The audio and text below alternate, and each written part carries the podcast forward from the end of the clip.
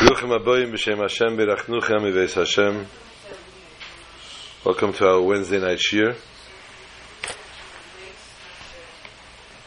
There was a audio and a video problem. Hope everything works out well. Um, I'd like to give a shout out, congratulations, of a good haskola, a good, a great beginning. It's interesting to note that there are a few girls, not only in Atlanta, Georgia, but a few in Brooklyn as well, that Baruch Hashem, from the influence of this household, started lighting candles this week. So, uh, may the light, the light light up in their households, and may it go from strength to strength till it brings about the light, the ultimate light, the light of the Geula, the light, light of the redemption with Mashiach Tzidkenu, and these girls will stand there in the forefront with their lights in their hand, and they will tell Mashiach, look what I've done for you, to bring you closer, to bring you quicker, and indeed, they will be right to say so.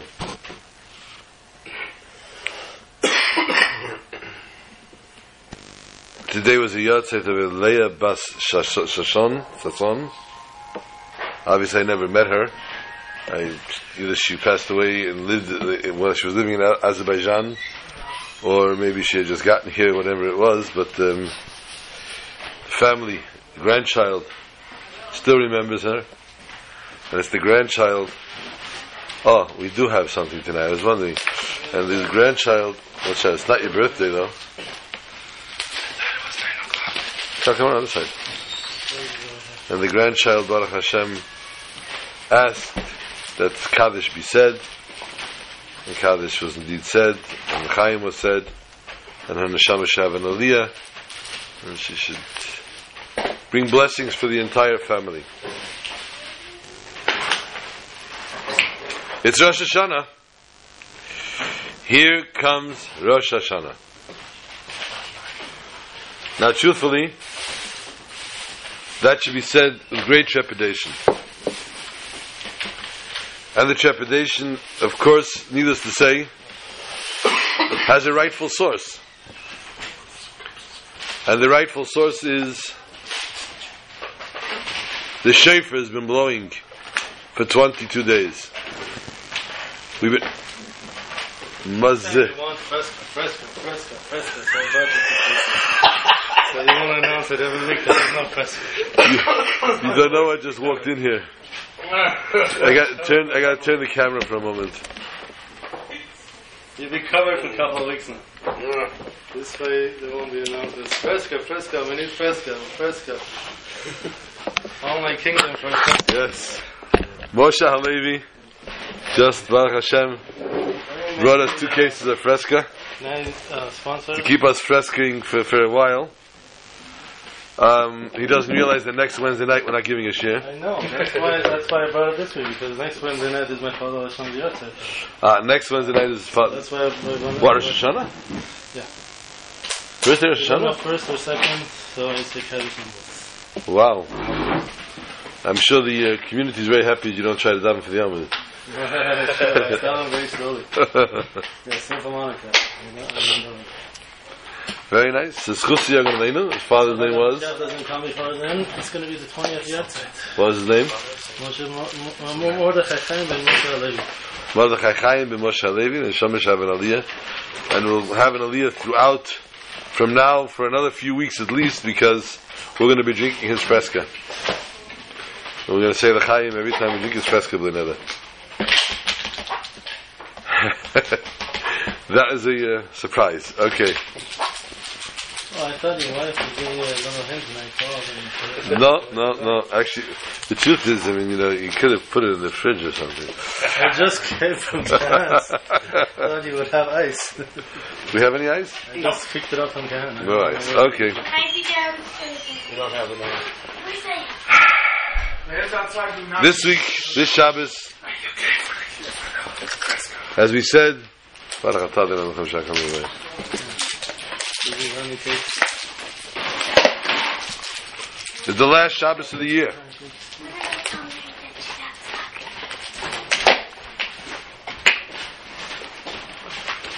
Can things... All the bags that are showing up here. No, these are just tefillin. They're not edible. Although they make edible tefillin. have this. One leave two? Okay, put it over there on the side, please. And thank you very much for going all the way to Latircha to New Jersey to pick it up.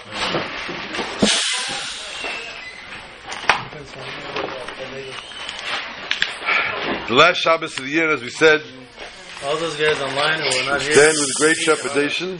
They're missing it, huh? you're gonna have to say make up the the brachos that they're missing. No, they are. How many people are online? 22 days of hearing the Shofar on a daily basis, except for Shabbos, of course. And the message of the Shofar, to telling us, wake up, children, prepare yourselves, know the new year is coming.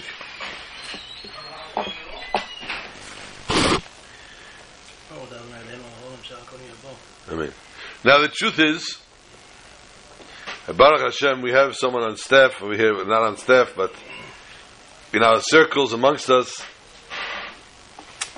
that can tell us that a new year can come and go,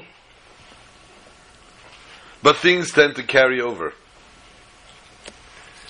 There's a carryover policy.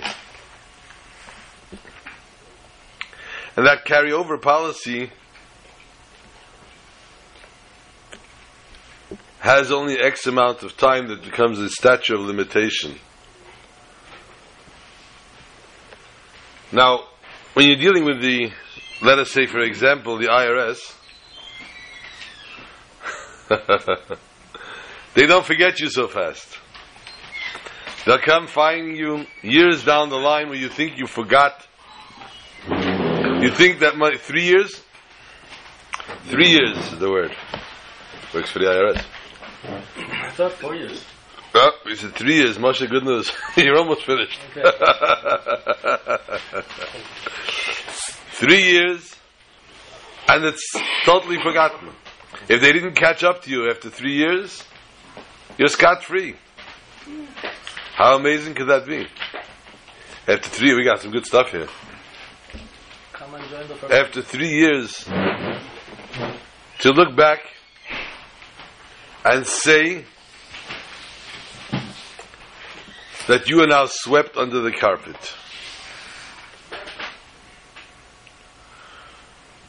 The new year, Rosh Hashanah, Baruch Hashem, takes on a totally different dimension.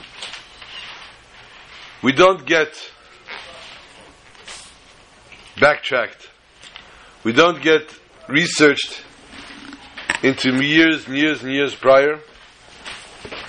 We are told Rosh Hashanah is here, a new year, a new slate. Albeit, preparing for the new year is obviously going to pad the way for the blessings that we are looking for. As the new year comes about now, we sit in shul and we ask for a year. We stand in shul and we ask for a new year. We ask for new blessings. We ask for things to change. In America, we had that six years, five years ago. We got change. Oh, did we get change? Short change. The White House wasn't painted black yet, so the full change is not ready. But we have change. Obamacare is on its way. It's all about the change. But the bottom line, when it comes to Rosh Hashanah,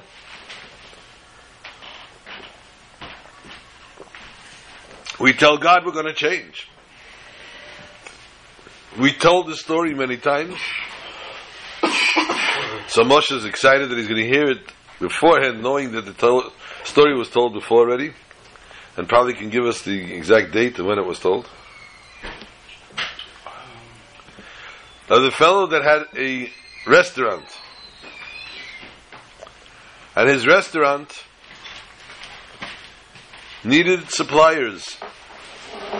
Those of you who have restaurant businesses, you will know the different suppliers that a restaurant needs.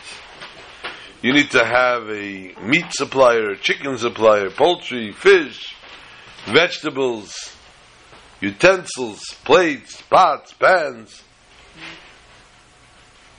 I almost sound like I own a restaurant. But Baruch Hashem, in our kitchen, sometimes we cook like one. Anyway, a great plus in today's society, in today's economy, actually, I don't know, out, out of Brooklyn, I don't know what it looks like. I don't know if you have it as often as commonplace. In Brooklyn, the in thing is the one stop shop. The place that you can go into and buy everything your fruits, your vegetables, your drinks, your meats, your chicken, your fish, your, whatever it is you need, you'll go out of the store with everything. You don't have to go to another store for paper goods, for, for anything. They have even electrical outlets in somewhere in the store. The one stop shop, this is the new trend. This is the economy. This is what makes it today. People don't like to trudge around. Now you still have. When I got married, I found out how this works. We have people that know how to shop. What does it mean how to shop?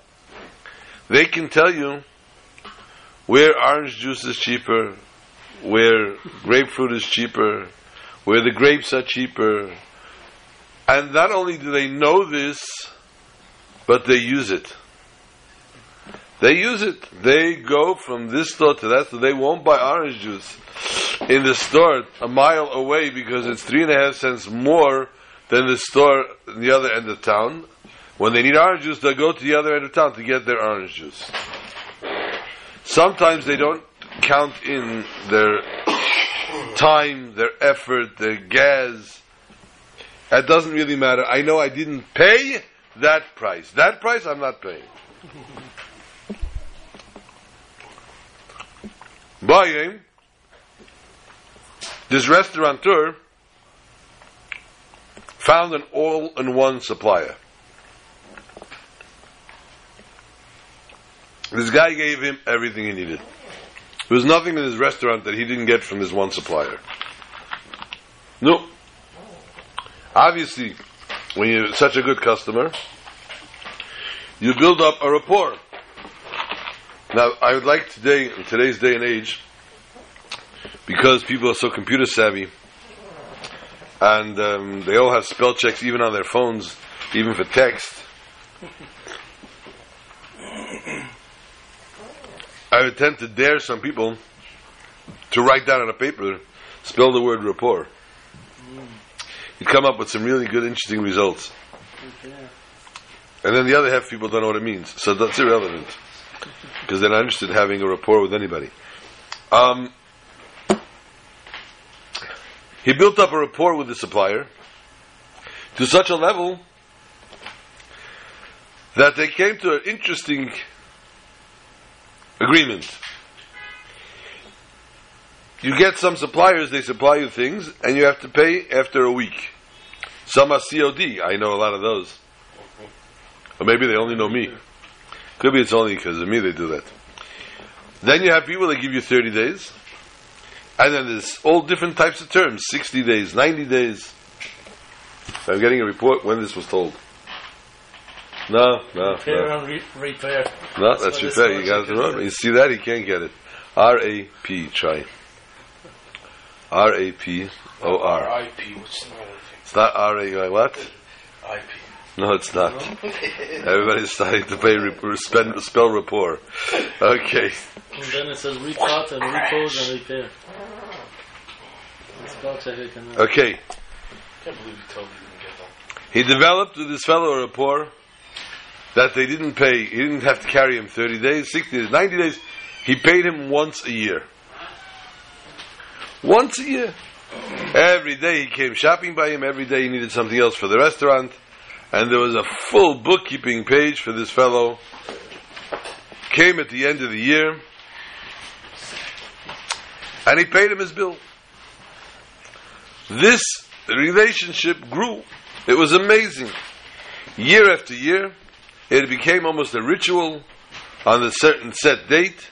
He showed up and he paid his bill. Kol HaKavod. Then came the year. Baruch Hashem, the owner of the restaurant, made two weddings in that year. And Baruch Hashem, he had a mitzvah as well. Unfortunately, the restaurant truck broke down and he had to buy a new truck. Unfortunately, a because of weather, the sidewalk cracked in front of the restaurant and had to change the whole sidewalk. He had a few unfortunate circumstances and a few Baruch Hashem very beautiful circumstances. And the end of the year came, and whereas he always had his money saved up and readily came to pay, Hayela there was no money to pay. He trudged his way to the house of the wholesaler. He knew that there was no choice in the matter. He had to face him today. Today was the day, and he did not. He dreaded hiding. So he went to the man's house, and the man, obviously a wholesaler of such a magnitude, owned a palatial home. Now, for those of us that live here in Brooklyn, don't understand palatial home. Maybe in Simcha Monica they have a palatial home like you say in the in in in, in the theater, in the theater theater, in the movies, a home with big staircase going up, with with spiral staircases on the side, with beams and and and, and uh, whatever you want to call them, Chandeliers. and canopies. We're talking about the outside. Who's going into the chandeliers? And all the different sconzas and everything across the yards and the garden, and the flowers and the just an amazing, amazing thing. And he came up the path, and he walked up the stairs, and he trudged up the stairs rather, and he got to the door, and he rings the bell, and he's hoping and praying that a butler is going to open the door so he can go into the house and tell his sorry story. To his dismay and disdain and despair, the man himself opens the door. The man looks at him and says, Moshe, how wonderful you're here. It's that day of the year. Before he could say a word, he bursts out crying. And he stood there bawling like a baby and crying and crying. And finally the wholesaler says to him, Moshe, stop, stop. What is it? What is this crying about? And he's sobbing and he barely gets words out through the sobs. I don't have the money. It was a, a hard, very hard year. I don't have your money. The man looks at him. He takes out a paper from his pocket. And he says, Moshe, this year was $129,000. Moshe starts to tremble. He's ready to faint. 129,000. He knows what the cheshbon is. Why is he telling this to me? He's going to really give it to me. And the man says to him, Moshe, we're good friends. I love you dearly. I am wiping the slate. I am forgiving you $129,000. I'm giving it to you. I'm granting it to you as a gift. You have now a gift, $129,000. Moshe now is in more shock than he was before. He's standing there staring at the man. He can't believe what he just heard. And he grabs him and he hugs him, kisses him on both cheeks. And he says, Moshe should be a successful year. Next year, God willing, you'll pay up on time. Moshe walks down the steps and he's in a, a fantasy world. He can't believe that just happened. Ironically, a person is walking by on the street and he hears and sees this exchange. He sees him crying and bawling and bawling and crying, and the guy grabs him and says, What's the matter? And he hears him tell some kind of story, and the guy says, I'm giving you a gift of $129,000. The guy says, I can cry. The guy goes up the steps, and he rings the bell, and the, open, the man opens the door again, and he sees the stranger. And the stranger looks at him and starts crying and bawling and crying and crying. He says, Young man, what's the matter with you? Oh, he's crying, he's crying. He says, Young man, what happened to you? And he's crying and he's crying. Finally, the young man says, I need $30,000. He looks at the man and he says, You're Meshiga? But you're not $30,000? Who are you? I don't even know your name. Where, where, where are you coming from? And he says to the man, he says, I don't understand. What do you mean? I cried just like the other guy, this Moshe. And I heard you tell him when he was crying that you're giving him a gift of $129,000. I'm asking you only for $30,000. You can't give me a gift. I cried just like he did. The man says to him, Chuchem, my dear genius, that man comes to me on a daily basis. I see him every single day for years and years on end. I see him coming to me not just once, twice, sometimes thrice a day. He comes to me and we interact and we work together. For years, he's been loyal and faithful to me. One time he comes to me and asks me for such a heart rendering favor, I can't deny him, I can't refuse him. The man walked away, obviously, in shock and empty handed. But the story really is only a parable. And the lesson is Rosh Hashanah. We have those people that are called Rosh Hashanah Yom Kippur Jews. The Rosh Hashanah Yom Kippur Jews come to Shul only Rosh Hashanah Yom Kippur.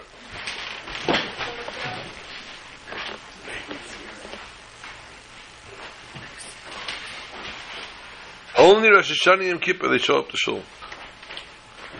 And even then, if it's a good weather on Yom Kippur, they might go play golf instead. Yeah, it's only right. They come to Shul and they say, the Shalom. They listen to the fellow next to them. And the man next to him is saying, I need this, I need this. Parnasa and Shidduchim and whatever it is the guy needs. The fellow is crying and beseeching God. So he says the same thing, he repeats exactly what the guy next to him is saying. The Rebbeinu says to you, my child, you come twice a year, three times a year, I see you. And you are going to ask for something that the guy who comes every single day, three times a day, is asking for, the same on the same level. But the truth is, the Baal Shem Tov taught us that just that is the truth. That the Almighty does not say that to His children. Whereas common sense dictates such a reaction, the Almighty does not have such a reaction to His Jews, to His children. For every Jewish child, every Jewish man and woman, is precious by the Almighty. And therefore, when they show a iota of, an iota of repentance, the Almighty comes through with more and more and more. Pischili, open for me, says the Almighty. Show me like the needlehead that you are ready to do and you're ready to try. And I will show you, I will open to you the gates of heaven. Therefore, we see in this week's Pasha, which is always a Pasha that is read before Rosh Hashanah. Ahem. We have frozen people.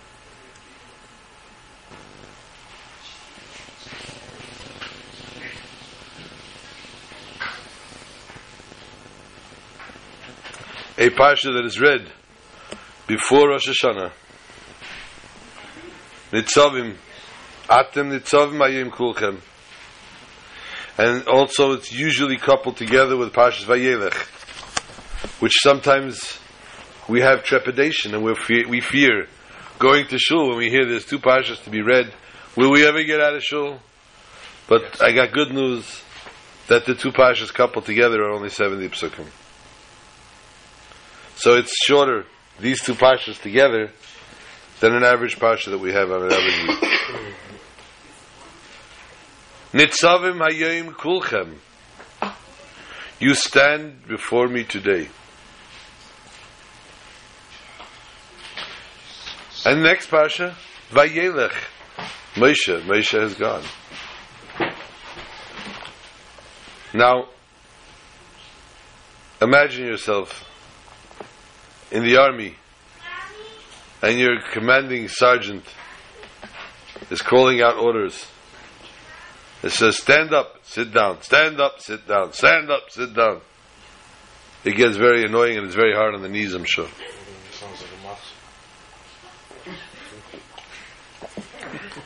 Nitzavim ayoim, we are standing, and vayelech, and going. Where do these two come together? How do they come as one?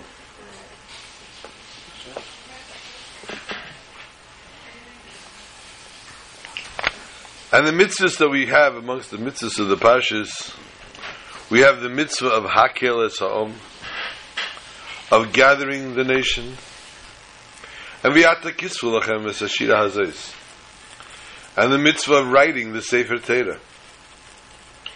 Each and every Jew has a mitzvah to write a Sefer Torah. But to write a Sefer Torah, in case you've checked the economy lately, it's around forty thousand dollars. To this, there are many solutions. What did you have? One solution that Rebbe put out for everyone is to purchase even one letter in a Sefer Torah. By purchasing one letter in a Sefer Torah, a person has a part of his Sefer considered his. And a simpler level of solution, by us in the yeshiva we have a Sefer and not all the parashas were sold. I don't remember which ones are still available. We can look them up. Anyone has a bar mitzvah pasha or any pasha that's dear to them that they would like to purchase, we sold the pashas obviously for a thousand dollars. And the Torah is several years old now. We wrote it about 12 years ago. But it's used every day in yeshiva. Every Monday, Thursday in yeshiva. And um, anyone that still would like to purchase a parsha in that Sefer Torah is more than welcome to do so. What is it? It's a letter from Basha.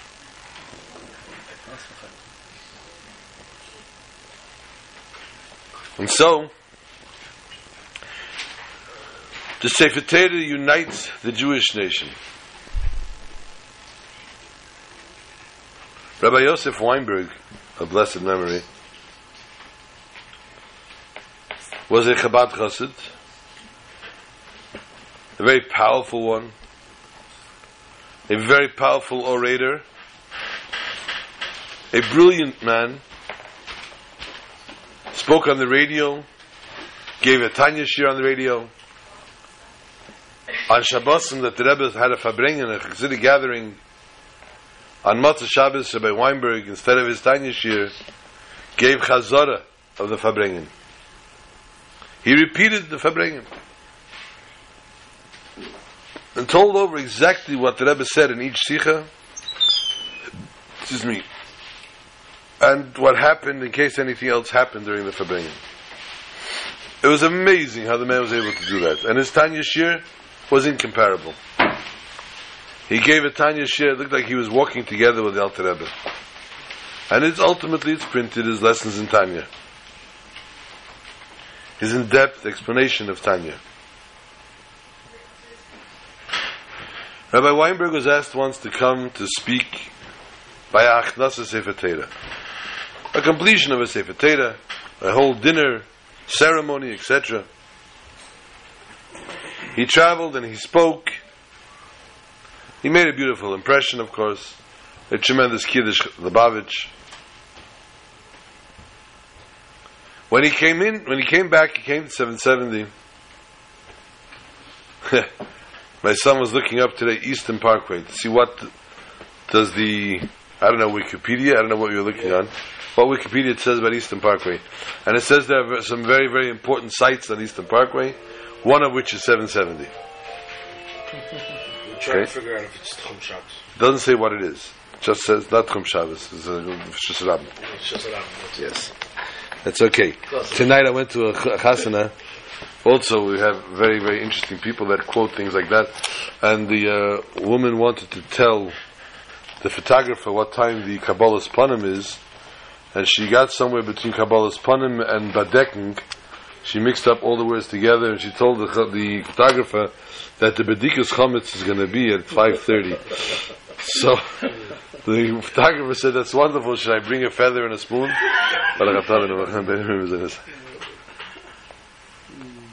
Alright.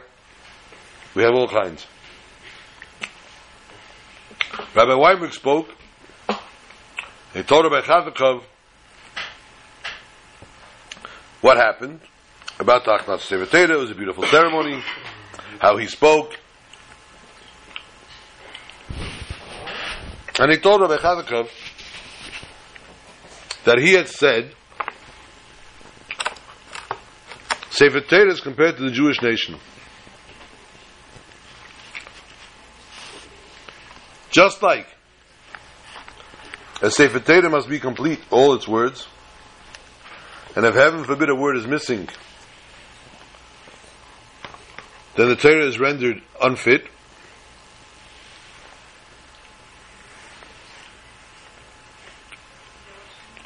So too is the Jewish nation. Every Jew counts. No. The next day, Rabbi Chadakov of Rabbi Weinberg, and he asked him to come to his office.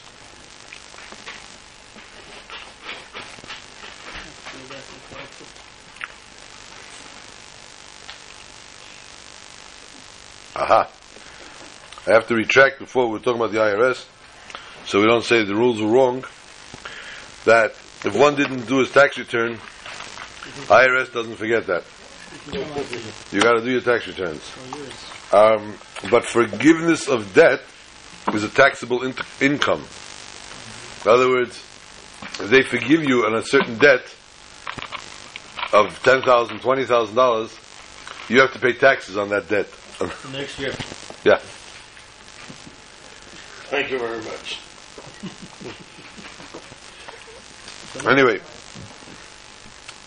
Rabbi, Wa- Rabbi Chadakov, the Rebbe's secretary, told him, I relate to the Rebbe what you said. I told the Rebbe what you spoke about Sefer Torah.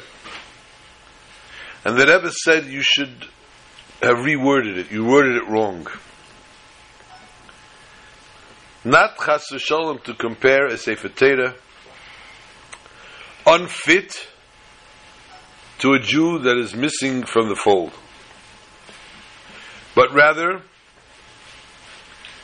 the Sefer is as if a Sefer was a covered letter. There was some dirt, there was a speck of something on the Sefer and therefore, as the Balkari came to this word, he has to stop because he can't read it. And as he stops, he just has to take the gartel or his tallis and wipe off that dust from the word. and by doing so, he can continue reading. But chas v'sholem to say the Sefer Torah was ever at any time unfit. And so too is every Jewish person. A Jew who Chas Shalom is not yet observant is not considered not Jewish, Chas Shalom, is not considered not part of the nation.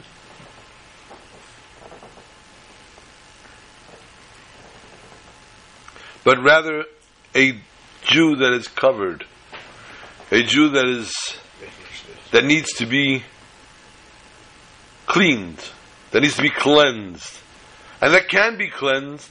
And once he's cleansed, he joins once again the Jewish ranks.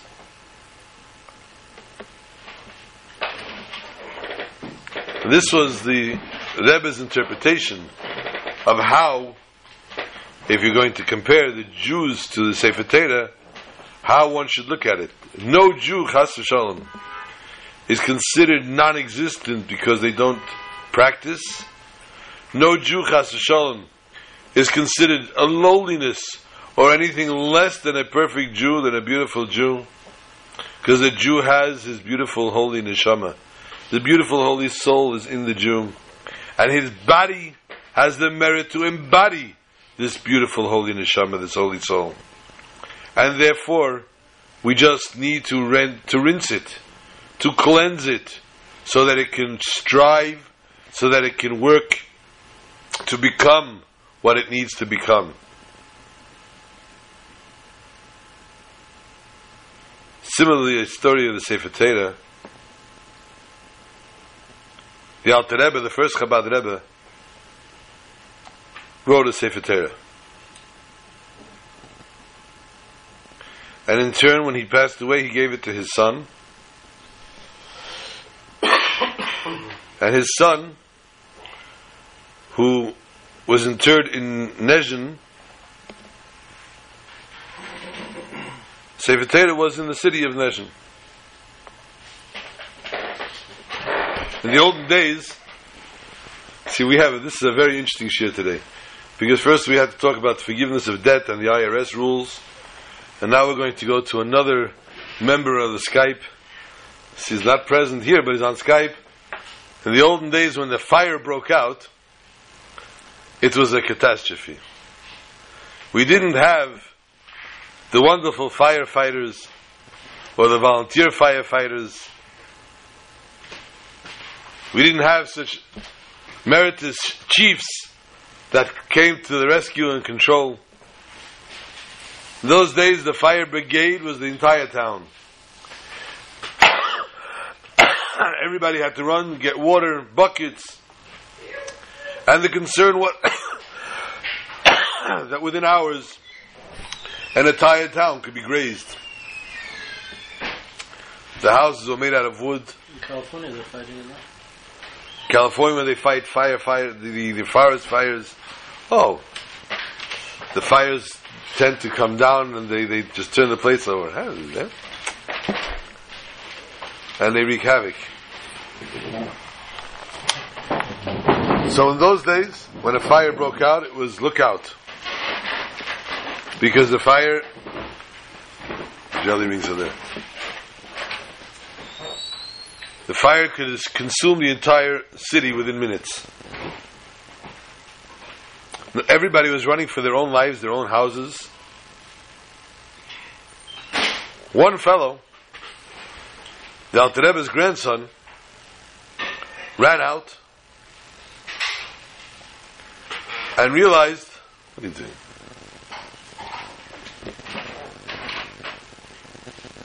That he has to save his grandfather's Sefer. So he ran straight for the shul. But when he got to the shul, he realized he forgot at home the keys to the Aron Kodesh, the keys to the Holy Ark. Now what? It was bolted, it was a lock. And as he came in, he saw the flames are starting to come in through the windows. The smoke was starting to fill the shul quickly. And as he starts to get towards Aron Kodesh, maybe he's going to break off the lock. He sees someone standing by the Aron Kodesh, unlocking the lock with a key. Unlocking the lock, opening the Holy Ark, taking out that special Sefer Torah, And when the person turned around to give it to him, he saw that it was his grandfather, the Alter Rebbe himself, who was already not in this world for 30 years. He had come from Gan Eden to see to it that his Sefer Torah was saved. So when we have the mitzvah of Sefer Torah in this week's Parsha Kisru Lachem as Ashira Azeis, it is something that Lachem, a person has to write to themselves, that within themselves they should have etched a Sefer Torah, that they should live by it, that they should breathe by it, they should exist with the words of the Torah.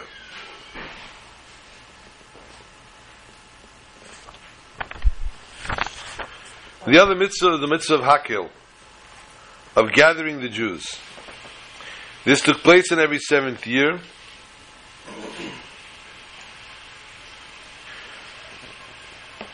And it was a commonplace happening. It was a very big happening.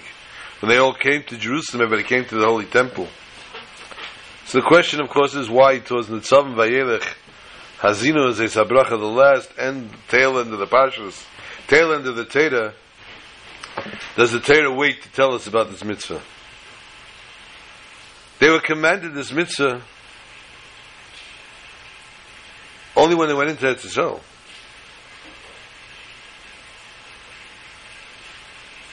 But there were many such mitzvahs that they had to do only in Israel. Why is this one mentioned at the end while the rest were mentioned prior? The Rambam says when it comes to this mitzvah of Hakel, gathering the Jews, Chayovim lahochin libam lahakshiv oznam l'shmaya. Kayim shenitna bei b'sinai, that we have to, we are obligated to prepare our hearts to hear, our ears should hear, uh, to, to feel, and our ears should hear, as if this very day was given in Sinai.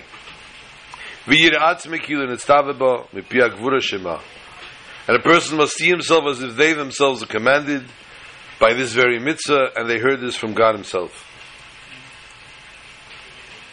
So we see by the Hakhel when the king opened the Sefer Torah and read from the Torah for everyone to hear, this was as if they were standing at the Mount Sinai itself. Why wait so long to tell us such a great mitzvah? Elamai, we understand from this that this mitzvah was not the same as all other mitzvahs that were given. All other mitzvahs depended on going into the Holy Land. All of the mitzvahs that depended on going into the Holy Land was a condition, a place and a time when this obligation had to be done. That one was not obligated to do these mitzvahs until they entered the land.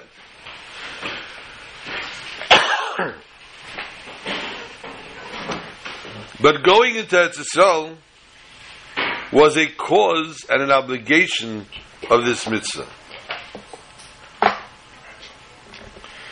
The boundary of the mitzvah of Hakhel, it's when the Jews go from a place that they receive the Torah, which is the desert, to a place where they can learn and practice it, into the Holy Land. And the same when they go over from the hands of Moshe Rabbeinu, the leadership of Moshe, who received the Torah to the leadership of Yeshua, his disciple. It has to be as if we are still standing on the holy by the holy mountain. As the Torah tells us, where are my tables coming from? Aha. Lechaskam lezarzam b'mitzvah To strengthen and to enforce them in the mitzvahs of the Torah. And from this we understand why the Torah waited till here.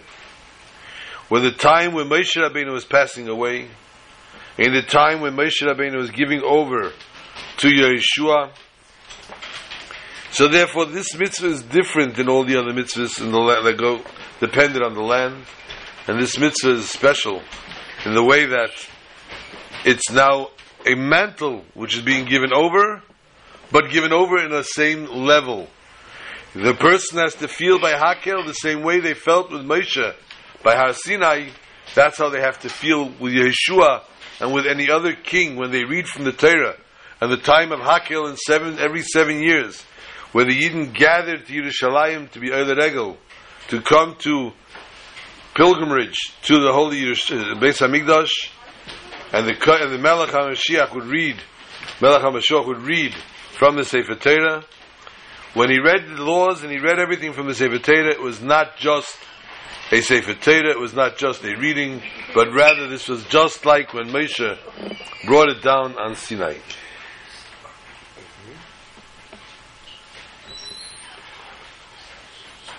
We talk about Shuvah.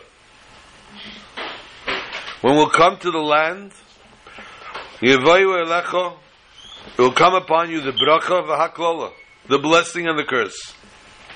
And then, Vishavta da Hashem Elavai Elekecha, b'chol levavcha v'chol nafshcha, then you will return to God. And a person, God forbid, is cursed. A person, God forbid, has something horrific happen to them. They have it very easy to turn and they say, God help, I'm sorry, I sinned, I did something wrong, please forgive me, and get this problem or this curse away from me. But here the Torah tells us, when the bracha will come upon you, then you will see to all of a sudden repent. Where does the bracha cause us to repent? In the Sifsei Kain on the Torah, he writes, we have to ask Yesh Lisho, just this question. The Kulola definitely brings the tshuva, where is the bracha? But let us look at the continu- continuation of the Pasukim. The Torah continues and writes as follows. It, according to the, we derive from the rest of the Torah what it says thereafter. The feeling, the pain of this klala awakens the sinner to do tshuva. How much so? To bechol levavcha bechol nafshecha. Full heart and full soul. How does one come to repent? When one, Rahman al is pushed to the wall. When one, God forbid, goes through a hard trial, tribulation, through something suffering, the person tends to repent, the person tends to do only good. From this, you therefore understand why the klala comes after the bracha, why the curse comes after the blessing. According to the nature of the person, when something painful happens to a person, after something very good happens to the person, it's much harder to receive. It's much harder to accept. And the pain is that much greater. When a wealthy person, Rahman al God forbid, loses his fortune, it's a horrific pain. Person needs to figure out how to cope with that. When a person, Rahman al is always poor, it's easy to complete the Mishnah that says, Ezehu Ashir Hasameach Bechelkoi. Who is wealthy? One who's happy with his lot. Why is it easy? Because this is my lot. I always ate yesterday's, you know, the beggar that comes into the restaurant and he says, I have no money for food, but I'm starving. The manager tells him, Do you mind yesterday's soup? He says, I don't mind yesterday's soup. He says, okay, good, come back tomorrow.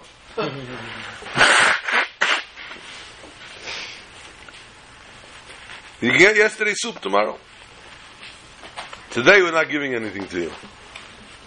So when the person feels that all their life, they always rely on yesterday's soup, they always rely on the favor, they always lived off hand-me-downs, of handouts, getting things from other people, or Rahman al just last minute miracles always, Every time something has to be paid for, and we, in despair, and the hands are thrown up, and all of a sudden a miracle occurs, and somehow money comes for it. It's not hard to be sameach b'chelchei, to smile, to live, because I'm used to this. I'm immune to it. Yes, granted, sometimes it gets worse, and the hand gets around your neck, and you're throttling, and you're choking, and you're trying to figure out how do I crawl out of this. But you can overcome it because you're there. You're there so often. When a person very wealthy all of a sudden can't pay a bill, all of a sudden can't survive and can't live Rahman al it's horrifically painful. At that point, the person feels how much he has to repent. At that point, the curse takes that much more of an effect. But, let us call a spade a spade. We are looking now to Rosh Hashanah, to a new year. We're not interested in the curse. We don't want to hear about the curse. We only want to hear about the bracha. We only want the blessing. And we ask the Almighty to give us the blessing. and the Torah tells us, and Rashi says, I'm a spal bar chaverei. When is a prayer really heard? When we pray for somebody something that you are in the similar predicament. And you pray for the other person to get out of that predicament. Says the Torah that your prayers are answered first. Now, what happens if I'm not in that predicament?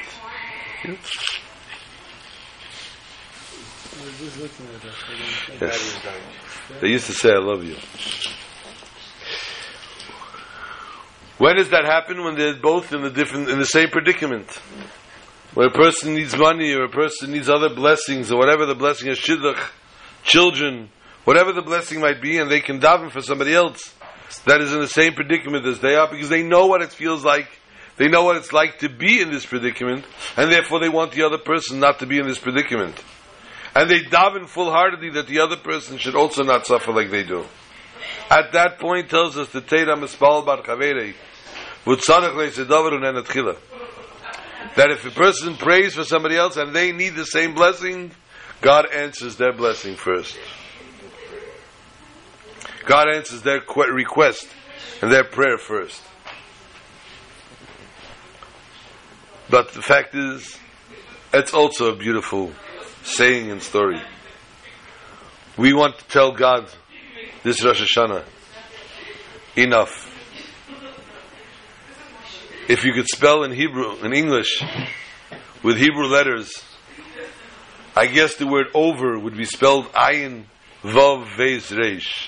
Over? Over over la seicher. To be over would be ov ayin vav vez reish.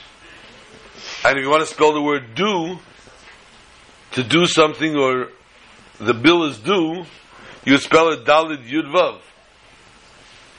So I guess that Tufshin Ayin Dalid Rosh Tevis is Tehei Shnas overdue that everything is already overdue. enough. We're overdue with Mashiach. We're overdue shidduchim. We're overdue with children. Everyone needs to be blessed with what they need. They need to be blessed with their children. They need to be blessed with shidduchim. They need to be blessed with parnasa. Jewish children need to only be blessed and only to bless others. And therefore, thereby, the father the Father who's Avinu Shemayim, God Almighty, has to answer the prayers and say Amen, has to see to it that it brings into fruition. Sheyimale Hashem kol mishalis libenu, the teva v'levracha, to fulfill everything that we request, everything that we're asking for, to a full-hearted state. Amen. Soon. When it comes to tshuva, as it's Rosh Hashanah, we talked about tshuva, the concept of tshuva, the Gemara tells us, for those keeping score at home, the Sechtes Yuma, Peivavam at Beis, the six, uh, 86, side 2. And Rashi explains over there as well. Tshuva can be done two ways. tshuva mi'ava and tshuva mi'yira. Tshuva out of love and tshuva out of fear. When one does tshuva out of love, for they love Hashem and they want to repent, then says the Alter Rebbe as well, Zdainis nasalik zachyos. Not only are our sins forgiven, but all, just all the negativity caused by the sin becomes positive. It becomes merits for us. We elevate them. And the sin is totally uprooted to an extent that not only we no longer see the sin, but now we have reward for what was done because tshuva was done properly. So this tshuva, this repentance, this returning, causes that the sin to begin with never existed. We have to understand this Gemara. There's a, a generalization, klal in the world that a cause has to have something to begin with. The cause, the sibah, comes before the savor. The cause has to have something that comes before the result, an action before the result. In that case, how is it possible that tshuva should be a sibah, a cause that should totally eradicate this, the evil of the sin? That so much so that to begin with it is no longer a sin after a certain time. So from this we have to understand, and the explanation is simple. This generalization that we know that you can't do something retroactive, you can't do something, undo something that was done. That's only when we want to do something new with this. Something that did not happen before. But when you just want to clear up what happened before, that even a, something that happens later can rectify and justify and clear up what happened prior. And this is the case here as well. Every single Jew, from his mahus, his essence, and his in, inner soul, is only good and holy. But in the time when the person sins, his true essence goes into hiding. Because a person doesn't want to sin, a person can't sin, because sinning is totally against his holy soul. And since this is how it's understood,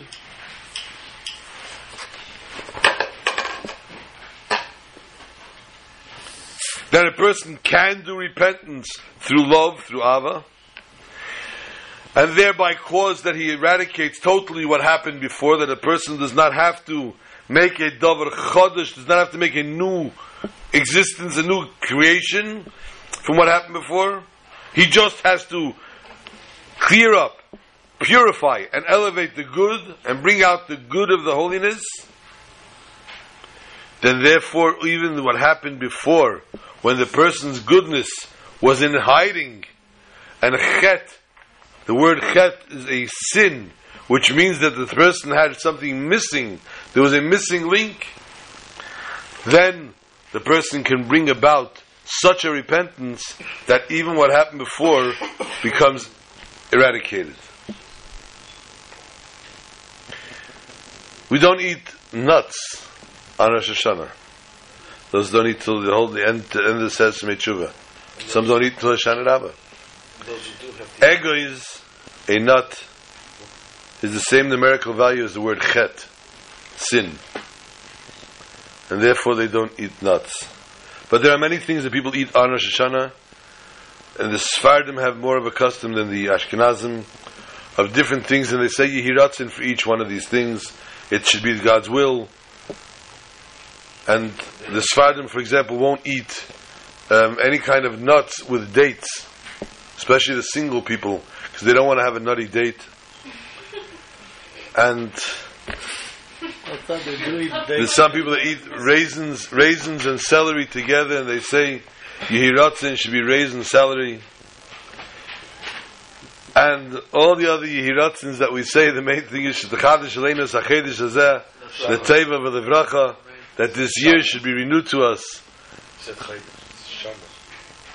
Sachedish, Shana Hazel is Teva Teva This year should be blessed for us, and it should be a year of blessings, of bracha, of ava, of gedula, of dvekus, of all haid, and all the other letters as the Kayim brings down of every single letter of the alphabet, a different form of a bracha, and that we should merit that this Shabbos should be nitzavim, and the vayelech we should stand and hear the reading of the Torah, Torah Chadashim, Yiti Teitzei, in Yerushalayim, in HaKadosh, Shana Teva Tikasevu V'Sichasemu, Shana Teva, it should be a good year, we should be inscribed and we should be sealed, and since next week obviously there's no shiur, should be Ksiva, Lachasima Teva, Shana Teva Mesuka, and see to it that everyone that you know around you, any Jewish friends, children, men, women, that they hear the Shofar on the two days of Rosh Hashanah,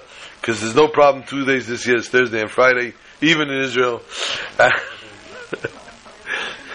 Have a good Kibbutz Shar, and long and happy life. Shabbat Tova and Shabbat Shalom.